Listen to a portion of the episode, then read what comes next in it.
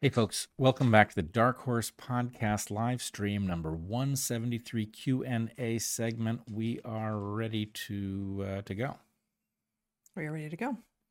If you're looking for more Q&As, because we are going to start dropping the number of Q&As um, by half, um, we have our private Q&As monthly uh, that you can get access to at my Patreon. And those are those feel different because there's a much smaller number of people uh, who are showing up live, and so we can actually engage with the chat and respond to it.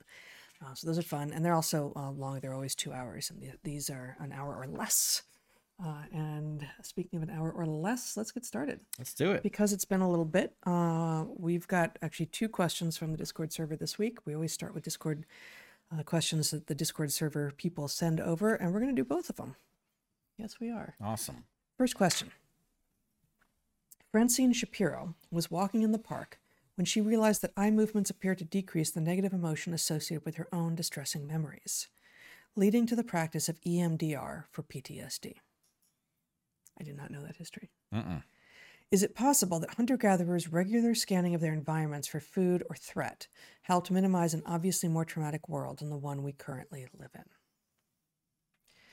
I want to know more about this. This is this is fascinating, and I wonder if, for instance, um, you know, one of the things that they say uh, is that uh, if you're if you're if you're feeling down, uh, exercise, definitely exercise, and I can't generalize this because I have never been able interested in or able to get interested in moving around a lot inside, like in the gym.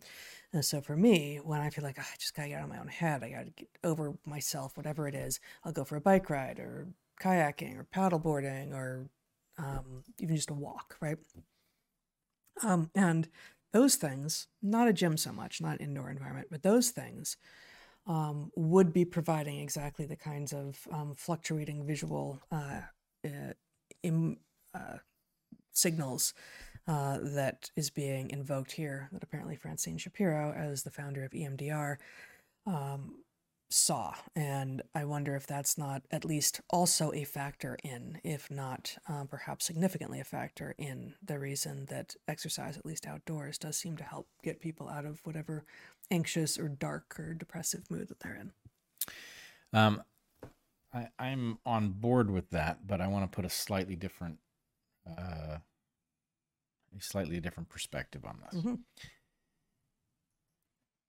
The mind is a uh, a processor of information, and presumably it has evolved to process information in a way that an ancestral environment would result to the computing power being dedicated to the things which were most likely to provide dividends either by increasing profits or decreasing losses.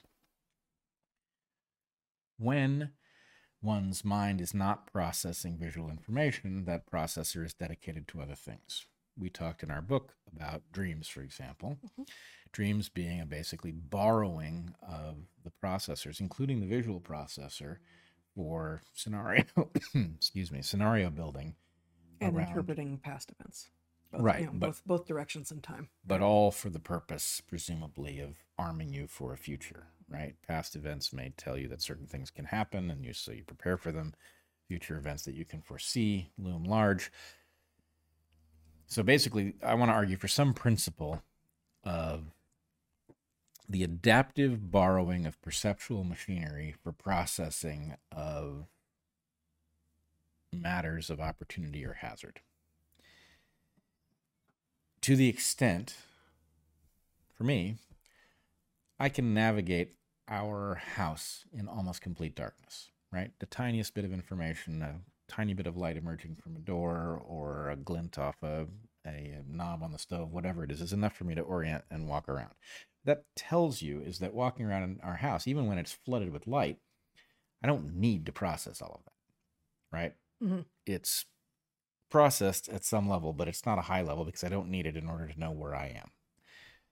So, by extension, that means my mind is actually free to either imagine up Mm. cool stuff that might be profitable, but the opportunities to imagine up new stuff might pale in comparison to dwelling on uh, unrealized opportunities or dangers. Mhm. So it may be that if you're prone to dwelling on those things, that an environment that you know well does nothing to fill your processor with stuff that it needs to work on and therefore leaves you idle to dwell on. Exactly at the moment you feel like, oh, I'm feeling anxious. I'm feeling like the outside world may be not safe. So I'm going to stay where I know. I'm going to stay in the familiar, which may actually exacerbate the problem. Exacerbate right. the anxiety part of the problem. Whereas what you should be seeking is novelty, uh, where your brain actually has something that it needs, either needs or can think about. Like, oh, there's that. There's oh, I haven't been here before.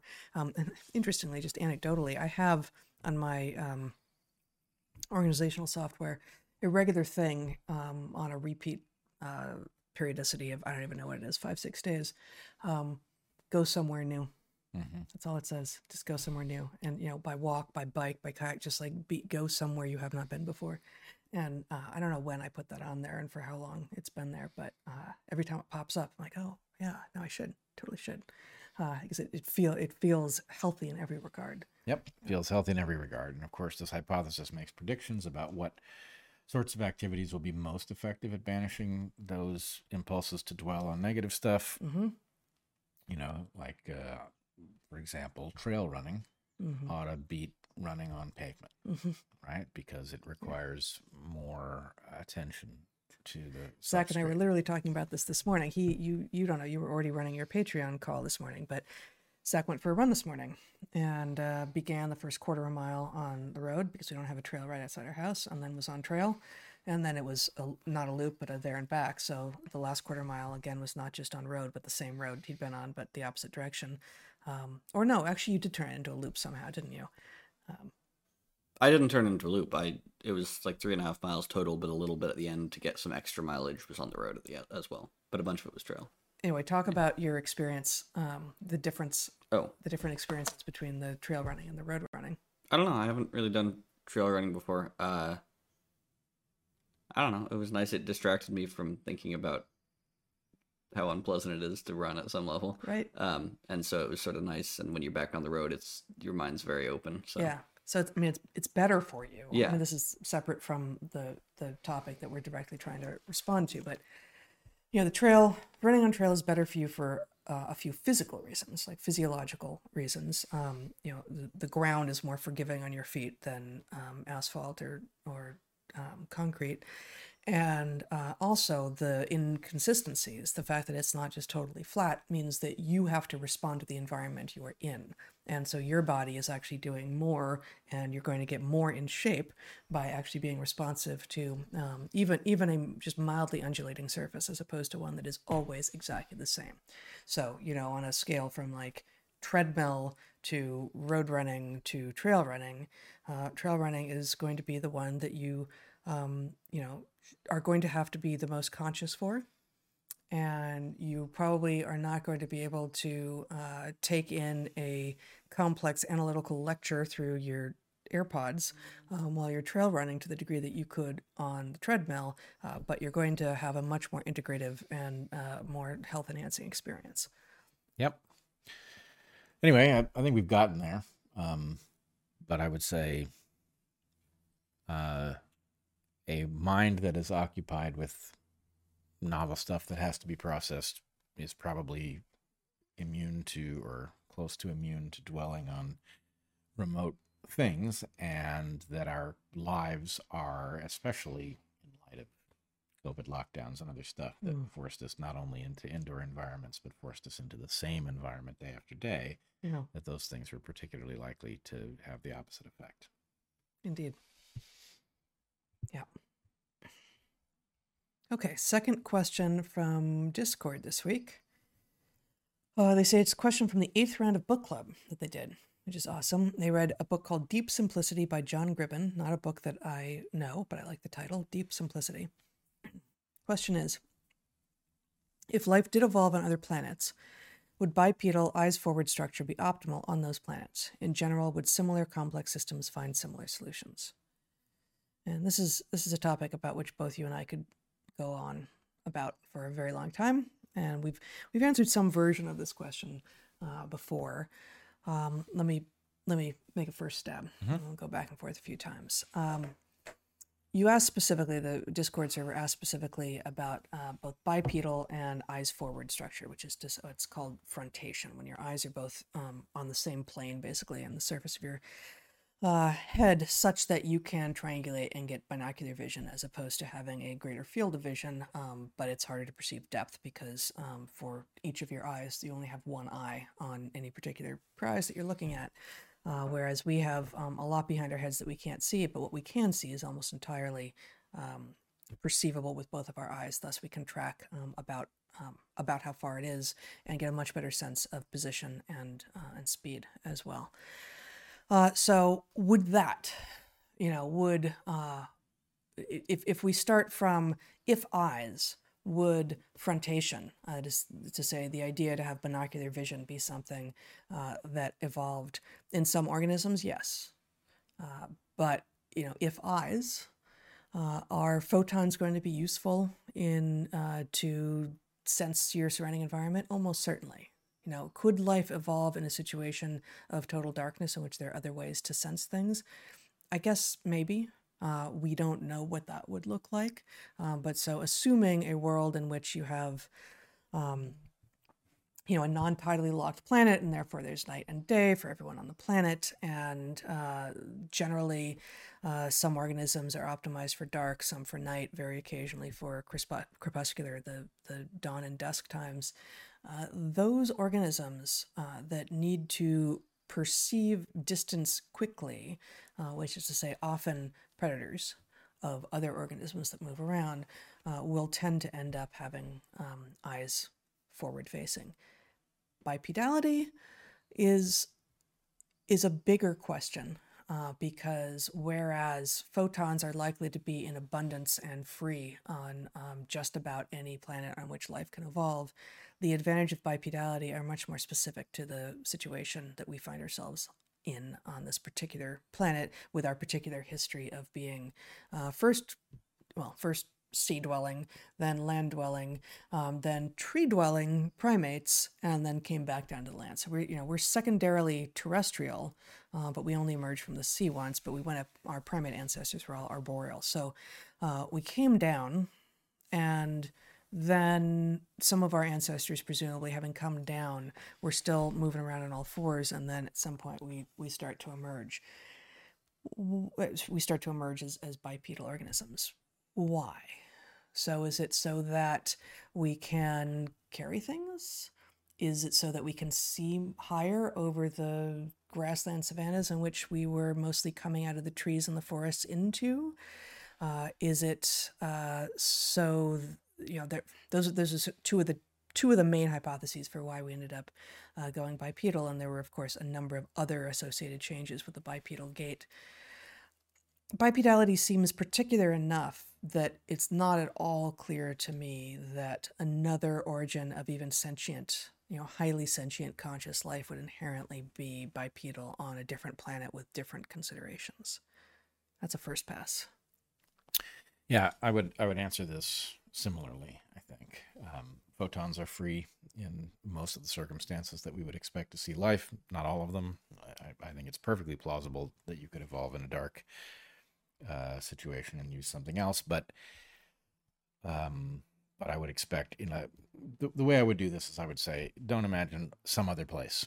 Imagine that there are millions or billions of other places where life has evolved. Would we see bipedality often? Right. Would we see it more than half the time? Maybe not. Mm-hmm. Um, not in sentient creatures, but you know, we have multiple bipedal terrestrial creatures, right? right? The birds. We've got the birds. We've That's got one origin. Macropods. Uh, uh, kangaroos. Kangaroos and wallabies. And wallabies. Yep.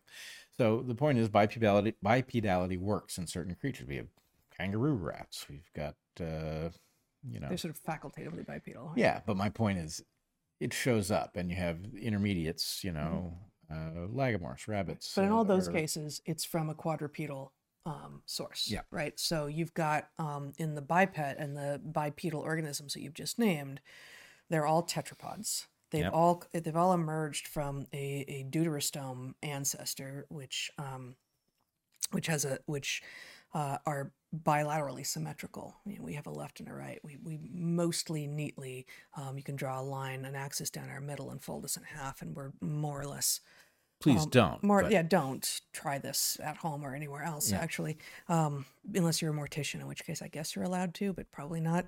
Um, but I actually wrote about this in the Sea Stars piece. Uh, you know, their their thing, echinoderms, is radial symmetry, and our thing is bilateral symmetry. And bilateral symmetry is, of course, not just a, a, a thing of of chordates, which is vertebrates plus a few other little things like tunicates. Um, insects have um, bilateral symmetry, but um, you know, cephalopods, squid, and octopuses don't have bilateral symmetry, and they're plenty smart. They're plenty sentient. So, uh, bipedality. Wait, wait, wait, What? I'm struggling over You know, cephalopods not having bilateral symmetry. I'm not, yeah, I'm not actually positive. they do. I Well, do. ammonites They don't. do. All right, we're going to Okay. wrestle this to a proper conclusion at some point offline and maybe But even- return to it. But The question doesn't ask about, um, you know, well, what would be optimal also is a little bit of a problem. Like, what, what is optimal on the planet? There's no answer to that. We- You know, we are we optimal? Are we the optimal form on this planet? Well, we have become the dominant form on this planet, but that doesn't mean that our form is what allowed us to become the dominant species on the planet, right? There's- well, it, there's there are components of it, and this comes up in in your discussion of bipedality, right? We're always looking for some answer like, oh, stood up to carry things or whatever. But I didn't mention a third really stupid hypothesis the anthropologists have. oh, good. Yeah. Um, we went bipedal um, so that our backs didn't get sunburned Really? because we'd lost our hair. Okay. Yeah, I've actually heard, I've had an anthropologist, and you might be able to imagine which one, argue that in front of a class to me. Wonderful. Yeah. Okay. Yeah. Um, but I would say there's another possibility that's a little bit harder to wrestle to uh, a testable, testable uh, question. But that is, in order to become what we were, our manual dexterity had to become much greater. That becomes possible at the point you're not walking on your hands. And so, is there some interplay? between you know, the fact Ah, is, It's a specialization move. yeah, So we, as bipeds, don't have opposable toes. right. All the other primates have opposable toes. Their four hands and feet are much more equivalent to one another. Yeah, they're similar w- while not being identical. You know, Right, they're or- not or not even close. but but they do very they they can do a lot more with their feet than we can do with our feet. Yeah. And Um, and so, in any case, I don't. You know, toothed whales are very intelligent. It's hard to imagine them ever doing to a globe what we've done to it because they, in order to have flippers, do not have the dexterity. They don't. Their fingers aren't separate. Mhm, mhm. um, which means that their ability to manipulate the world, to test hypotheses, things like that, is reduced. Their ability to produce tech, you, know, the, the path to a, a whale having the capacity to do these things, even if it had the intelligence that would set it on that path, is a much more difficult road. So, and I think um, it's Shark Bay in Australia. Uh, some of the dolphins, which are toothed whales, um, have adopted. I'm not sure it's Shark Bay, but somewhere have adopted the habit of um, mounting sponges to their noses, um, so that when they hunt sea urchins, they don't get um, jabbed by the urchin poison. interesting because I thought that the explanation was the same one that has people putting lampshades on their heads at parties, which They're I'm not also sure. drunk. Yes. Right. Yes. Um, but that presumably has very little to do with sea urchins. Probably, unless the sea urchin said something, you know, mean to them, and they're just drinking their their sorrows away. Oh, I- I suppose that's um, not very likely, but leave it in the realm of the Hard possible. But in any case, uh, if you imagine millions of planets with life that reaches sentience, which is certainly the you know I think many of our expectation about a universe this large is that it would contain millions, uh, Yes. millions is even a low number for Yep. uh, living planets that would have attained sentience or will. Um, but would you find bipedality on many of them? I feel certain you would find it on many of them. Many of the creatures You mean it, among the sentient Yeah. beings? Mhm. Uh, I think it would be a frequent thing. I think uh, visual orientation. But I think that begins again from the quadrupedal expectation, right? So if the progression that we have here, life emerges, originates in the sea. Uh, life emerges from the sea a few times. In our lineage, it emerges in a, in a vertebrate form with uh, a single, you know, a single brain with a single line of central nervous system down the back and bilateral symmetry, bilateral symmetry, such that upon coming out, you have to deal with all the new things associated with gravity and different refractive indices of air versus water, all of this. Um, and that, you know, if, if that's what you're doing, if you've got like a quadrupedal form that is effectively that is also in the case of earth a tetrapod um, that has emerged onto land and that that's the lineage that becomes sentient on another planet? Would bipedality end up being the sentient form in many of them? Yeah but i don't but you know why not radial symmetry as uh, the thing that becomes sentient? Why not um, aquatic creatures being the thing that becomes sentient? And you know in neither of those cases do you expect bipedality to be uh, the form that the sentient beings adopt. Well, my guess is there's a kind of very weak anthropic principle that we can use here, Hmm. right? The fact that a bipedal, visually oriented creature attains sentience enough to travel into space um, means that that is at least one valid path there. Could a radially symmetrical creature travel such a path? Maybe, but what if it's 500 times more difficult, Mhm. right? Then the point is you would see it occasionally, but you wouldn't see it very regularly. You'd be much more likely, especially if you effectively have, look, you have selection exploring design space. right A quadrupedal platform is not the only platform that can explore design space in the way that the tetrapods have, but it is a very effective and repurposable platform. So you would expect to see many such explorations. And the question is would you expect to see in such an exploration a bipedal lineage be more likely to uh, attain technological capacity? I think so. So I don't I don't know that you would, and I guess I I I feel like the anthropic p- principle makes a probabilistic error. Then that you know well this is the one we've got, therefore this is the one that is more likely. Um, so it feels to me like just as just as in the tetrapod lineage, you have um, invertebrates, you have sort of a relatively early split after the origin of bone into ray fin fishes and lobe fin fishes. Uh, and the lobe fin fishes, which includes coelacanths and lungfish and all the tetrapods, uh, you have over time a reduction of the number of digits. And so some extant, that is to say, still living on the planet, uh, members of that clade have like eight digits. And then we get a reduction, and you know, you get to like a horse with one remaining digit, right? Um, so there is, of course, room to say, okay, well, how like how many things is the right number? And over in radial symmetry land, just in the example that we happen to know, because this is where we live, uh, among the sea stars, among the starfish, you have um, number of arms ranging from five to fifty. So that same kind of uh, developmental plasticity, well, in the case of sea stars, it seems to usually be species level differences, but Yep. to some degree developmental plasticity. Um, it seems like that could be extraordinarily useful in a sentient organism. To you know, if, if uh, you know, how many times have you wanted more than two of these to do what you're trying to do, and to be able to reach behind you, and you know, in in living in more more spatial axes than we we do live in. Well, I want to I want to take issue with one thing. Uh, It's it's probably it's it's too subtle to really pursue it, but the question of whether or not the anthropic principle applied to such a question is statistically invalid. Again, I said it's a very weak form because we could be a very unusual Right. sentient creature. Right. That's always possible. You could be the only one that is bipedal in the whole universe because it was a very difficult route and we took it and we wouldn't know that because we haven't seen any other examples. Mhm. However, let's say that an alien species had a transporter and it transported exactly one person at random off the earth. Okay? What are the chances that that person has a height that is somewhere near the average? Pretty high.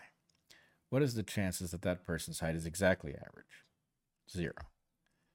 So there is a weak ability to infer, a weak Right. but not non-existent It's not ability. zero. No, the chances that their height is exactly equal actually is zero. Nobody's height is exactly. That's not what I was responding to. That's not what you said.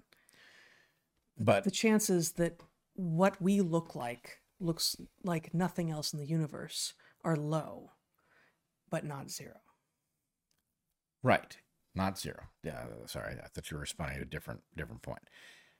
Chances are not zero. And if you picked one person at random, although they would be average in exactly no way, Mhm. there's probably not a single characteristic that they're truly indistinguishable from the average. Mhm.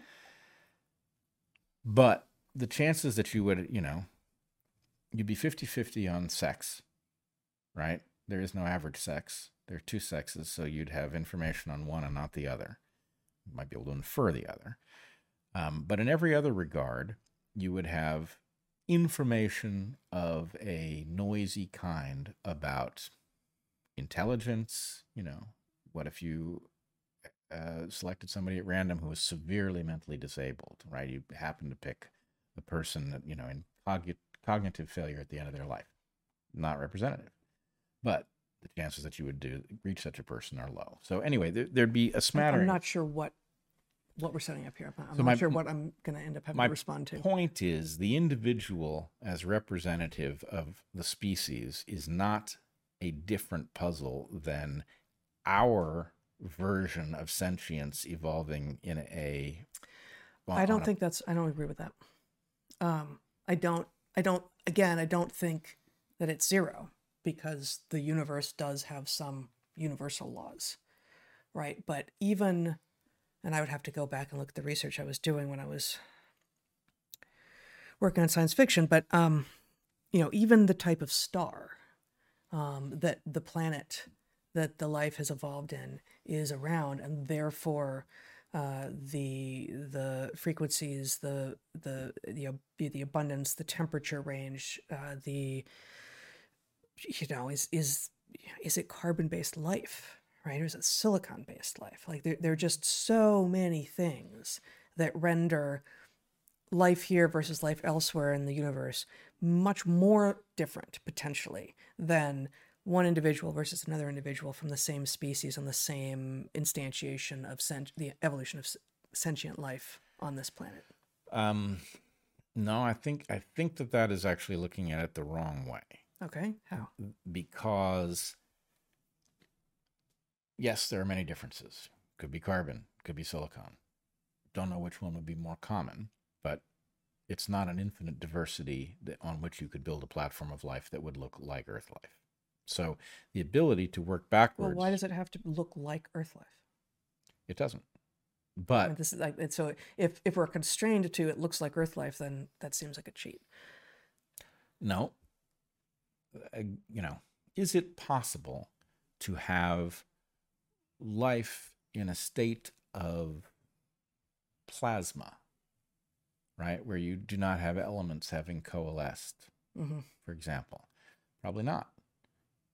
Am I ruling it out? Do I think I know enough? No, but my point is we do know that you can get life in a universe that is, you know, rich with chemical elements and Mhm. sufficiently cool and all of that. We know you can get it on a planet that isn't tidally locked. Uh, we don't know for sure what happens if you bake the hell out of one side of a planet and leave the other in total darkness. That's an interesting thought experiment, but it's we do know that on a planet that rotates and provides a balance, you you do get uh, certain forms evolving.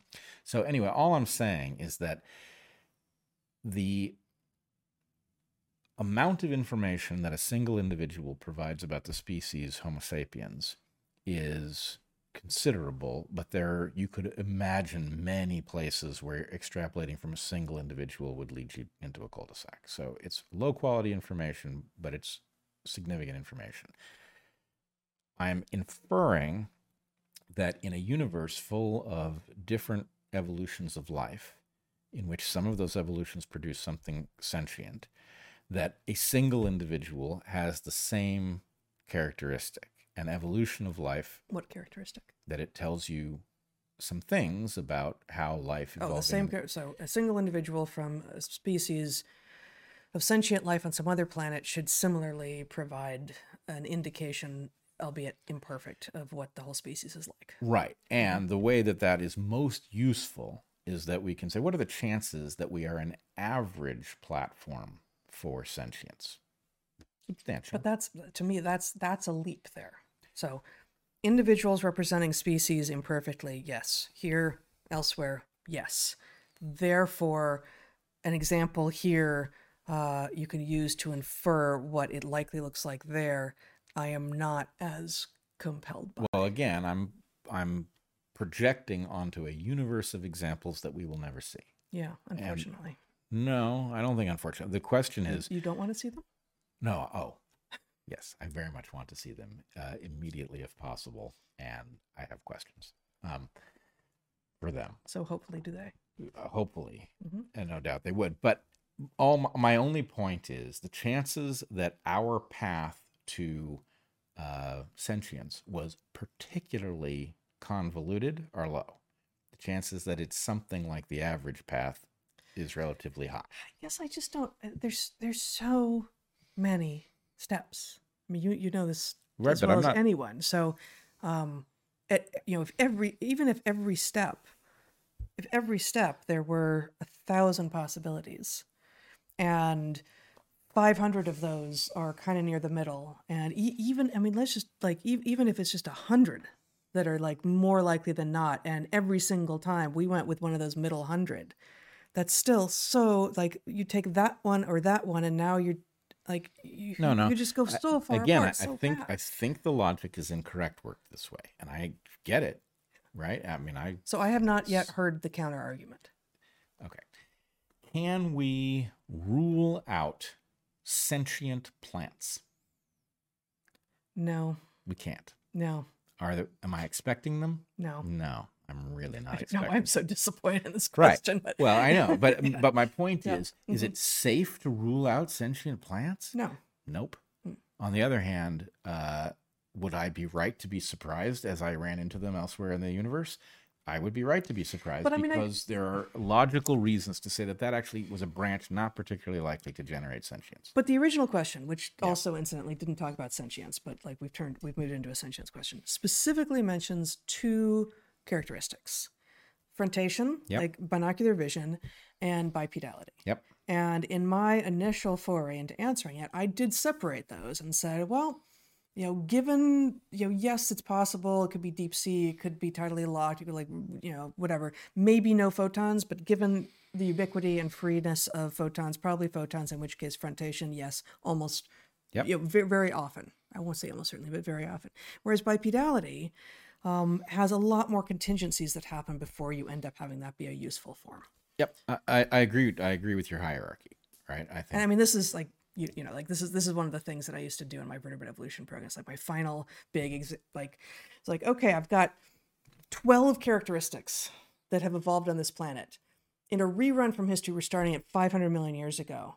I want you to prior like you tell me and you know use everything at your disposal to argue for your case argue your case which one of these things like the the the likelihood that each one of these things would actually re-evolve in a rerunning of history from a starting point 500 million years ago like base base vertebrate right. and it included everything from lungs and feathers to written language. Written language is an easy one; it's always last, right? Um, and on on this list, but you know how how do you prioritize things that in this running of history are contingent on one another, right? But aren't necessarily contingent on one another, and it could have easily happened um, separately.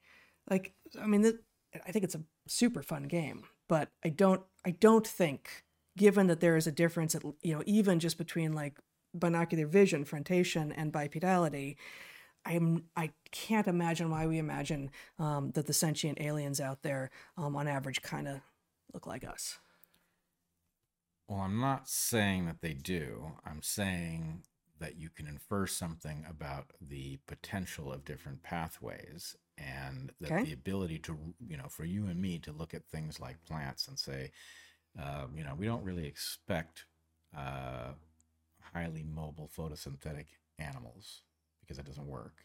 And we don't really expect plants to develop sentience because it doesn't pay Uh, Yeah.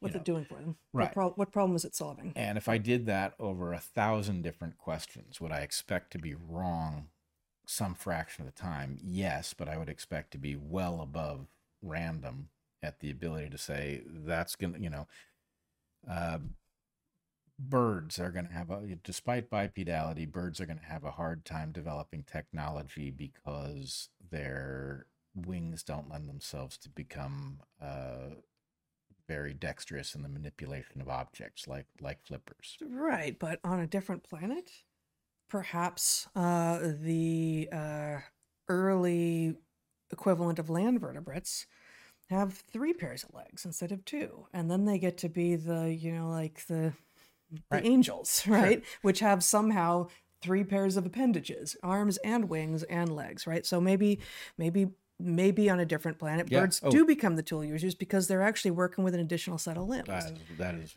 well there's within the realm of possibility nothing in um in anything that I have imagined that says, oh well, that nah, that wouldn't happen. Like, why not? Why why two sets instead of three? no i'm not Insights saying- are doing it. I don't necessarily see any reason to expect two sets versus three because, for one thing, we've seen an even more successful radiation that has three sets. So we know that radiations with three sets can explore a large amount of design space. And it, you know, it just so happens to be uh, arthropods who had some other uh, pieces of the deck stacked against their sentience.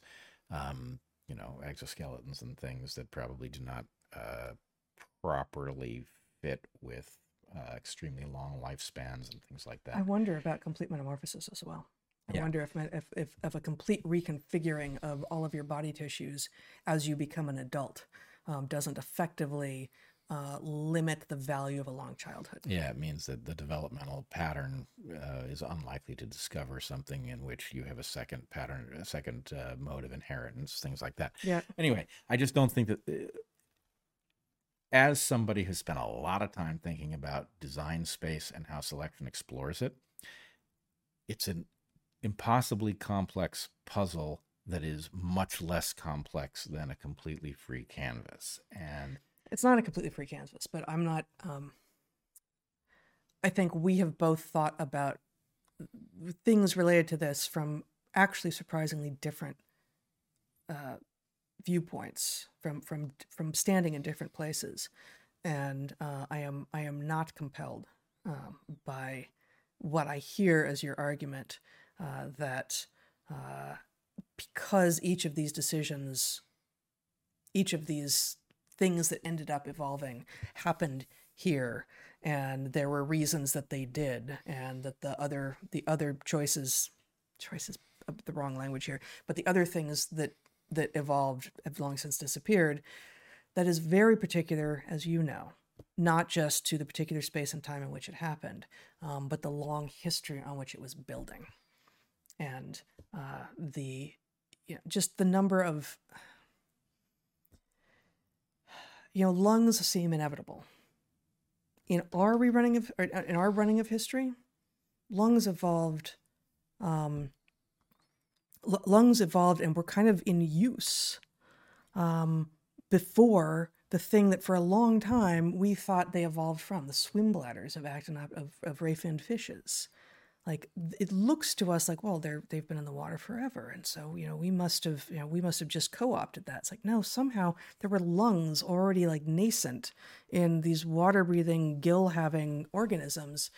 Super surprising. What like we don't as far as i know i haven't looked at the literature in a few years but like we don't have, really have a good idea of what that what that was about like why that was there why that was retained for a long time without having obvious functionality and then uh, and then sort of bursts into two very different things that are homologous with one another. That are like the same organ but doing very different object di- doing very different functions on land and water. Gi- given how many of those stories we know about this planet there have to be just as many stories on any other planet where life where complex life Oh. has evolved believe me, I have no doubt that every evolution of life would be completely surprising, one thing after another. But in, there would also be many, many patterns which you would get used to seeing repeatedly. And I would just point to another example.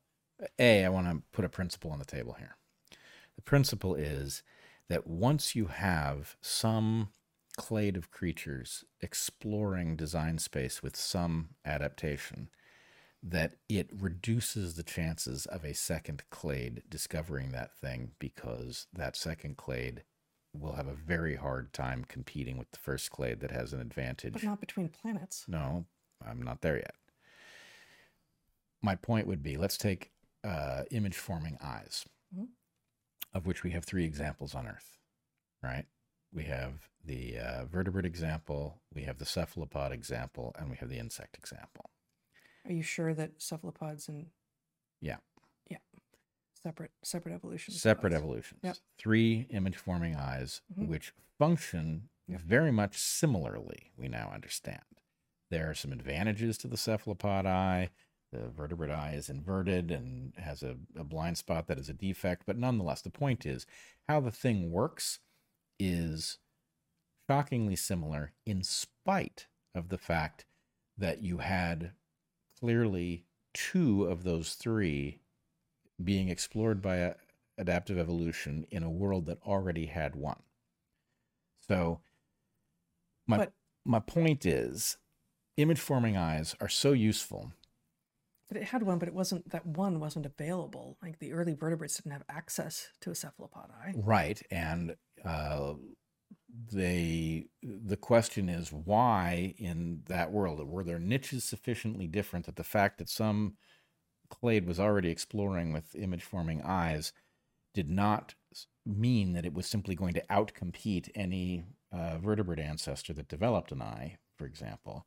So anyway, my point is the fact of selection repeating itself with both convergent evolution and parallelisms is um, such a common pattern and happens with such regularity and surprising convergence on detail that it speaks to a constrained design space. Okay, I, I think I know where we're disagreeing then. Okay.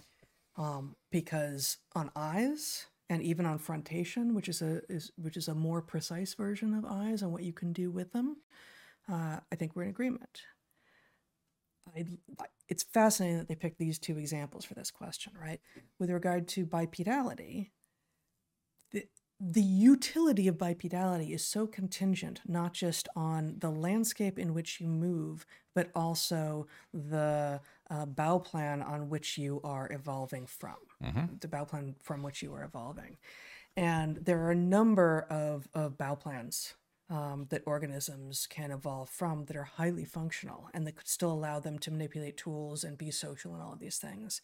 And there are also a lot of uh, media in which uh, sentient organisms might be uh, moving around their landscape where bipedality would not necessarily be the right thing. So um, I, you know, you and I do not disagree about the, you know, the power of convergence, you know, Yeah. the power of selection, the power of convergence.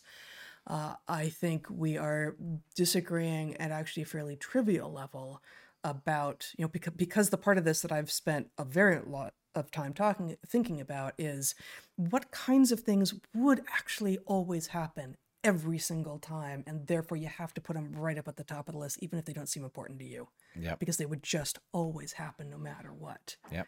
Um, now, in my, you know, in the exam, in the this take-home exam that I would always give to my students, it was a rerunning of life on Earth. Yeah. And so things, I do think that things are potentially quite different on other planets, um, but there are other things that wouldn't necessarily evolve. And so, you know, to some degree, this may be uninteresting to us, but seem really interesting to other people. Where if I say, well, feathers might not evolve, yeah, but flight will.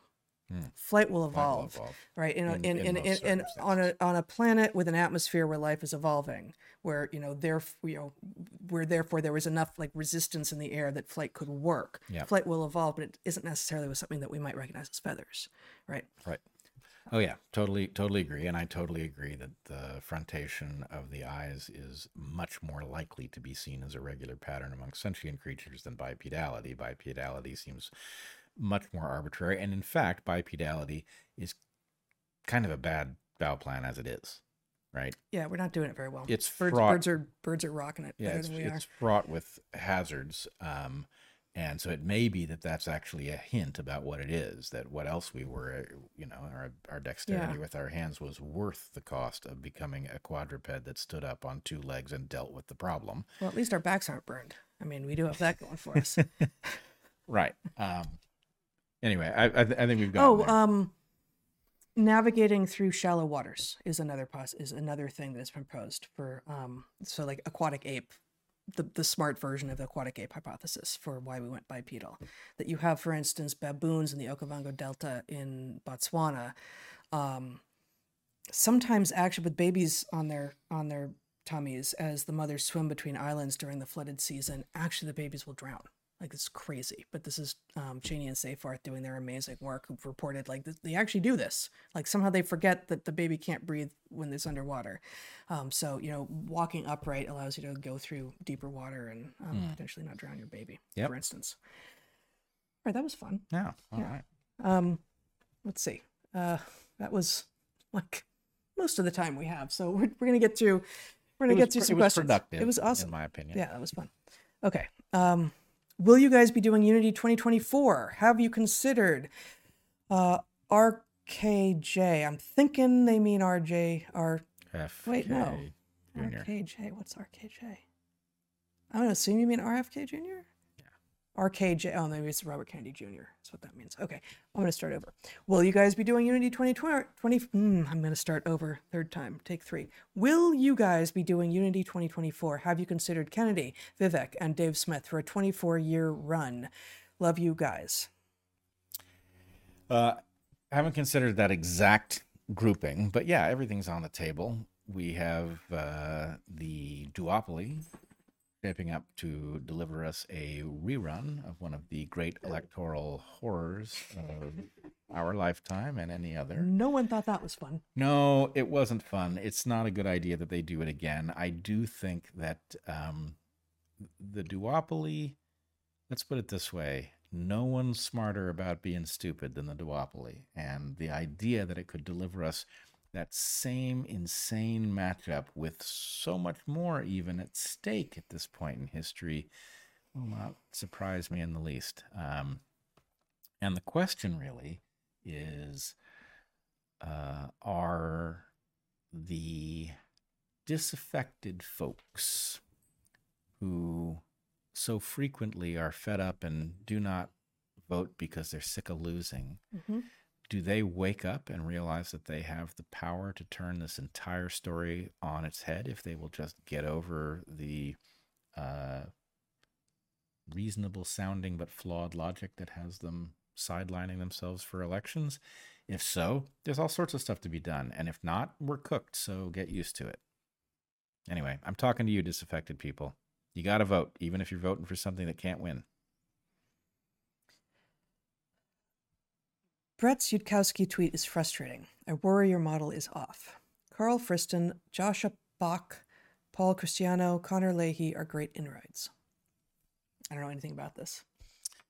Um, Yudkowsky had a discussion in which he proposed a scenario for AI ordering up some viruses that are highly contagious so they get spread around the globe with barely anybody noticing and they cause the person who has had the virus to suddenly become uh, slave like and devoted to the AI upon the playing of a certain tone or some such thing. The degree to which that scenario reveals an evolutionarily undisciplined mind is incredible. I am not arguing that we do not have to worry about malevolent AI or misaligned AI. Not arguing that. What I'm arguing is that at the point that Yudkowsky does not know that he is spouting biological nonsense, that he may indeed be trying to alert us to a real danger that is immediate and that we must respond to, but that he, he is doing harm to that cause by being undisciplined in this way, that is alarming. So I don't want us to underrate the danger of misalignment plus malevolence, or if that's two kinds of misalignment, so be it. What I want is the folks who don't get the biological part of it to recognize it and say, we don't know what exactly an AGI could order up from one of the places that you can order biologically sequenced stuff, right? The idea that it is going to produce um, novel biota that is going to embarrass natural selection right? This is a dead end. It's a dead end when people have tried it before. It's going to be a dead end if the AGI tries it. The AI is constrained to the same biological logic that creatures are. Now, I'm not arguing. There's no hazard there. I'm arguing that the one that Yudkowsky chose to throw off as if here is one of an infinite number of possibilities that could happen. If you say here's one of an infinite number of possibilities that could happen, the thing you say next damn well better be something that could happen, right? Just make it plausible. It doesn't have to be mm-hmm. so elaborate that it, you don't have to get an A in the class. You just have to demonstrate that something fits in that spot.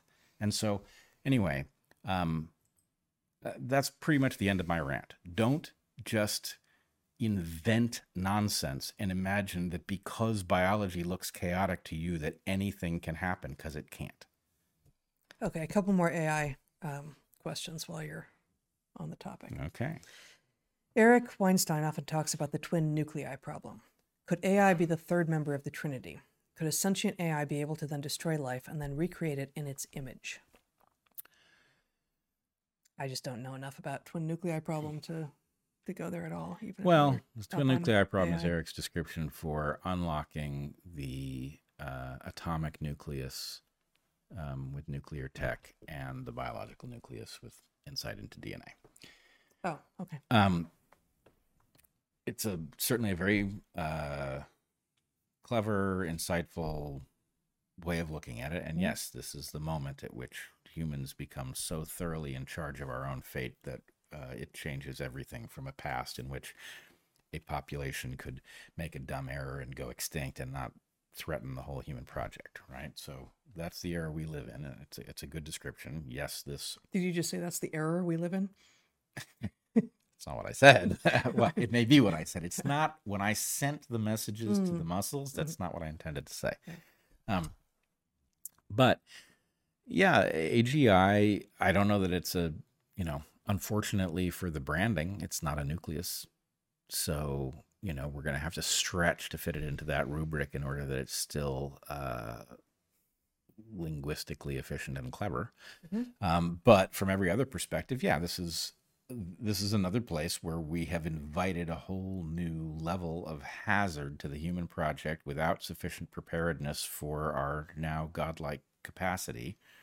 Um, and the, you know, I, I'm less worried that the AI is going to decide, hey, this is a gorgeous planet and it can be ours if we can get rid of life, so let's do it. I'm not saying it's impossible, but I don't find that especially likely but I don't think you need that in order to see the other hazards. So, so one more AI question, and I just okay. I want to get through yep. a few of these since we have to go soon. We only we've barely begun to get into the questions here. On topic of AI, maybe it could be possible to institute a stenographic key in all AI generated material that, when analyzed, could identify its source as AI generated. Thoughts? Question mark.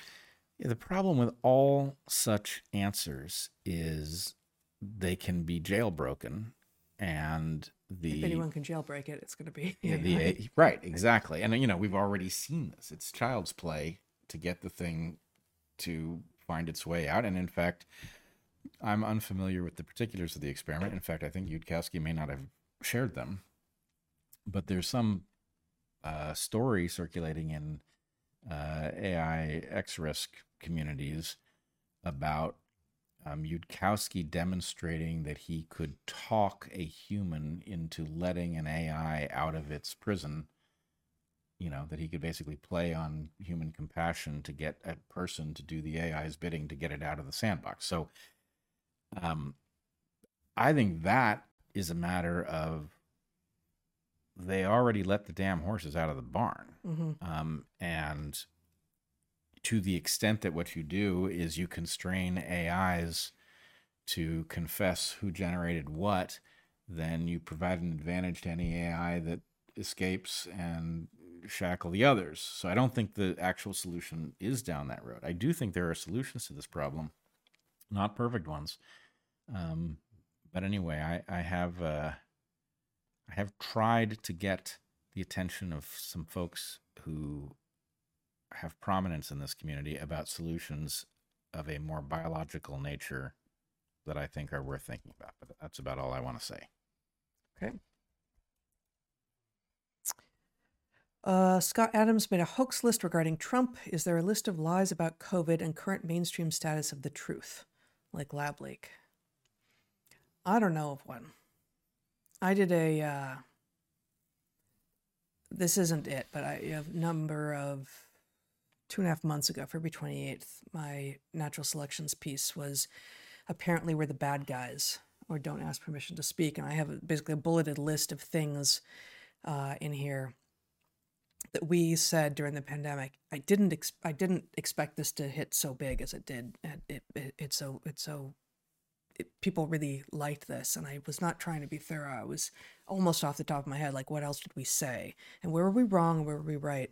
Um, but this is um, at least a start on a list of things uh, in that we were saying that we're opposite of what the mainstream narrative was saying and uh, we have been vindicated um, by, uh, if even if not yet in the public eye, um, in some cases clearly by the science and the uh, empirical evidence. But um, I don't know of such a resource. Zach, if you could give me my screen back so I could go back to the question. Um, yeah, current mainstream truth. I don't. I mean, I, w- I wish there was such a resource, but it would be a devil to maintain it would be you know somewhat simple to create but then to maintain it uh, would be tough. So what exactly i didn't see scott adams list of whatever it was. I don't know. It was made a hoax list regarding trump is what it says. So these are hoaxes that were perpetrated about trump Sounds like like you it. said injecting yourself with bleach stuff like that. Yeah. Is there a list of lies about covid and current mainstream status of the truth like lab leak um, and you know er- earlier you know sometime between uh, three years ago and now, I occasionally got sent um, little like video amalgams of um, here are things that uh, you know Biden and Psaki when she was the press secretary and Fauci said, and you know over and over and over again. Now we're being told no one ever said that, right? Oh, vaccines stop transmission. Oh, they, right. Um, so there, I've seen little bits of these, but um, I've never seen it collated in one place. Yeah, I actually think it would be a good idea, and I'm wondering if there's not a way uh, to crowdsource it, right? You know, something proposes here, here were lies that were told, uh, provide a source, and then provide a modern source that shows the delta. Mhm. Anyway, I think I think it would be worthwhile because this is the kind of thing. It's I don't know. I was looking at a um, um, a video compilation of uh, places where the unvaccinated were being demonized and threatened recently, and I was shocked, even though it was only you know, a couple years back, at how uh, vivid and aggressive and uh, nasty these claims were. And so, anyway, the point is, time is moving so quickly now that it's hard to even remember what that era was like, even though it was effectively yesterday. So I do think such a list would be useful. My mother was recently scolded by a junco while pruning blackberries in her garden. Turns out they're nesting at the base of a big ceramic planter. We see and hear hungry mouths. Yeah, it's the time of year for uh, mama and, and daddy birds to scold the people who stray too close to their nests. That's cool. Is there a correlation between pathologies associated with consanguinity, and the, and that is to say, inbreeding, uh, mating between close relatives, and the repression of homosexuality in different, that is to say, non-modern societies? I'd never thought to put those two things next to each other before, and I don't. Nothing. co- I, I'm not sure I understand the question. is there a correlation between path- pathologies associated with consanguinity and the repression of homosexuality? I I don't think so, but I'm going to have to think through it. because Yeah, I don't think so things in this either, Neighborhood that are Yeah. interrelated. Just a few questions that I at least have no really no ability to respond to. What do you think about the hepatitis C medication? I have no idea. Don't know. Yeah. Uh, are you familiar with organ chips? They sound promising for personal drug testing. And the link that they give, so hard to get links off of this, uh, is at Harvard slash technology slash human organs on chips. So Sounds a little the weird. word organ is throwing me. Yeah. If they're talking about these chips in which you can effectively expose an array of something to um, some substrate and see which quadrants light up. Yeah. I've seen technologies like that, and I don't see in principle why there's any reason you couldn't build one that would tell you whether a particular person was compatible with a particular drug. So, in principle, that sounds reasonable. Mimicking human organs in vitro, enabling faster, better, and cheaper drug development and insights into human health. Oh, Um, ah, that's slightly different. Yeah, microfluidic devices lined with living human cells for drug development, disease modeling, and personalized medicine. I've never heard of this before. Um, I think I know what I think. I would say this is effectively like a sophisticated computer model. mhm. And what I don't want to see is somebody decide that what happens on the chip is what will happen in a living organism. Right. I would want this to accelerate the process by which we figure out what might not be safe. Yeah, And yeah, yeah. allow us to target experiments Right. more accurately. Yes, don't mistake the chip for the in vivo experience of, Yeah. of what it is. But um, if if the arrogance can be kept at bay and an understanding of both trade offs and evolution uh, be persistent throughout the research, there's potential here. Yep, sure. Uh, let's see.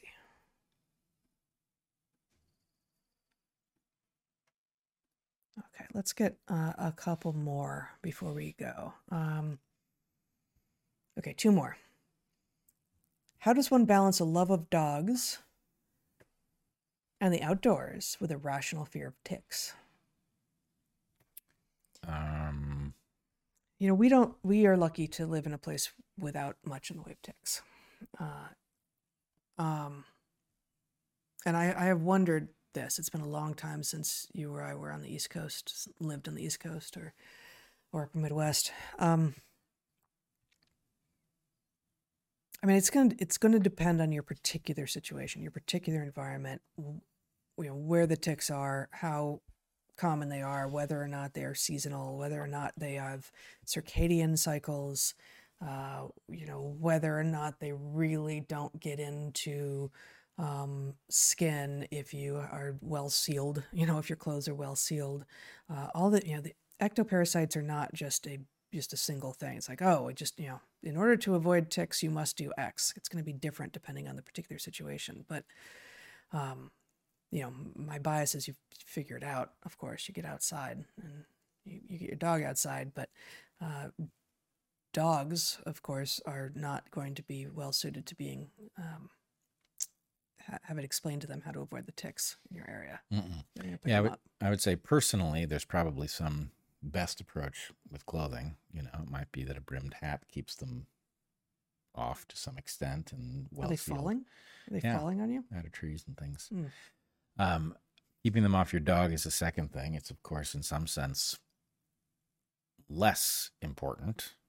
Dogs being shorter lived and not people, but it's still important. Mhm. Um, Yeah, and you got to spend a long time checking both you and your dog when you come in. that's what I was going to say is that in addition to preparing well for going outside and knowing whether or not you're in a ticky location or a ticky moment in the year or both, um, vigilance when you get back and a thorough check to make sure that you, in particular, don't have something hmm brewing on your scalp or wherever is going to be key. Mm. Um, And the dog will love it. You go through the entire dog looking for ticks, totally. free scritches. Uh, the dog will love it. The ticks will not. That's okay. Well, in fact, I would say it's good. The only good tick is a nervous tick. Did you send in this question? No, I did not. But thank you to whoever did. Mm. Thanks, Isabella. Great. Okay, final question. I don't know if I'm pronouncing this person's name correctly, but I think most viewers and listeners will recognize who we are talking about. What are your thoughts on Elon Musk's hire for the Twitter CEO, Linda Yaccarino? Yeah. Oh boy. Um, a couple things to say here. One, by the numbers, this is a terrible choice from the point of view of Twitter's well being, I think, and from the point of view of Twitter's credibility in the eyes of those of us like me who have championed this as a potentially important uh, step in the direction of a free speech platform that, uh, you know, zero is a special number is an important concept, and this seemed like a departure from zero. That said, I do think that the right approach is to give Linda Yaccarino the ability to surprise us. I'm ready to be surprised. I am most concerned about her association with WEF, which is, of course, a huge red flag for many of us. Um, I'm also concerned about her overt stance on COVID measures. I will say, I did, it happens that we know somebody who knows her, Mhm. somebody who has worked at NBC, still works at NBC, and is a prominent COVID dissident who retained their job through the pandemic in spite of being a prominent COVID activist, in fact. Mhm. And that that is apparently not the only story from in, inside NBC, where people who departed from the conventional wisdom survived there in a way that people did not survive in other similar locations. So there's a possibility that uh, Linda Yaccarino is mercenary, but behind the scenes has um, protected people who stood up. I don't know, but that is at least a possibility. I don't know what you do about the World Economic Forum connection. That is such a toxic organization that I don't know how you would ever know that somebody was free of it. And if they're not free of it, I don't know what happens when they come through the door of Twitter in the position of CEO. That Yeah. seems very dangerous. But nonetheless, again, I do think uh, being open to being pleasantly surprised is is the right approach. But I won't be surprised if this goes bad quickly and uh, she's out and it gets uh, changed. Somebody else gets put in that role. Well, I haven't done much looking, um, but I did just look at her timeline on Twitter because if she's going to be the next CEO of Twitter, her timeline on Twitter would seem to be um, something to look at. And I might have thought that it would have a lot of new things since um, she became aware of what um, what her new job was going to be. Um, but I can't say I'm impressed. Zach, if you would show. Um, this is not, it seems to be entirely um, unrepresentative piece. This is from, you know, a few days ago. Um, this is a retweet from, you know, Peacock, which I guess is about NBC, getting all my Kentucky Derby hat inspo from these ladies with pictures of women in stupid hats at the Kentucky Derby and just looking like the, apparently the Real Housewives of Orange County. Uh, some of these outfits could have worked at the Met Gala, she says. So to me, this does not look like a serious human being. Maybe this is just her, you know, the one thing that she does for fun. She likes hats. She likes to think about fashion. I don't know. Um, but it feels to me like we are in a world of, um, God, such regressive gender roles. Like, how, how is it that we simultaneously have Dylan Mulvaney parading around pretending to be a woman, uh, and um, half the country is going like, "Yeah, you go, girl," and the new CEO of what's supposed to be like the free speech platform, but I'm not seeing it. Um, who's tweeting these ridiculous, regressive, stupid pictures? Um, from you know she also has tweeted like a, it looks like she actually cares about the Kentucky Derby and and there was a the winner this year was a 38 to 1 odds against cool interesting right? But the hat and fashion garbage is absurd.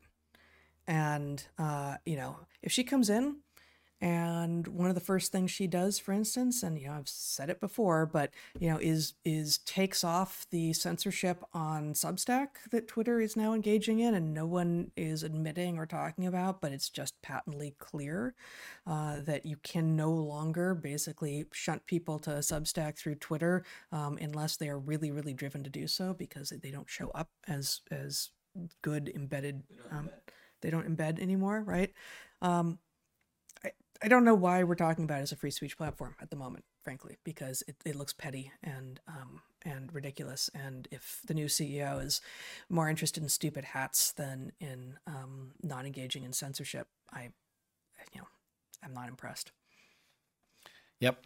Well, uh, I can't imagine that this was done without there was a great considerable deal considerable thought put into considerable it. Considerable thought, So, which makes the paradox I hope we are it- surprised. I hope we are surprised, Absolutely. and I also just have to say, it is very easy for those of us on the outside not to understand the full dimensionality of the problem of doing what Elon appears to be trying to do. Mhm. And so the point is, if we're looking at four trade offs and he's looking at 20, Sure. right? We may not understand why this move made sense. I find it hard to imagine that anything in that basket of things that we business normies can't intuit overcomes an active connection with the World uh, Economic Forum. Mhm. Are just hard to imagine. But who knows what we don't know? Who knows what we don't know? I hope we find out. Yep.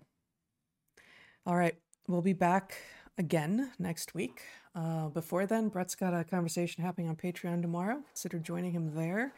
Uh, you can get access to the Discord server and uh, and talk about all sorts of things, including um, future questions you'd like to see us address, as we did at the top of this hour um, on the Discord server at either of our Patreons.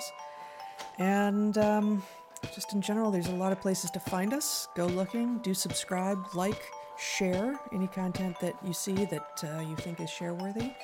And until we see you next time, be good to the ones you love, eat good food, and get outside. Be well, everyone.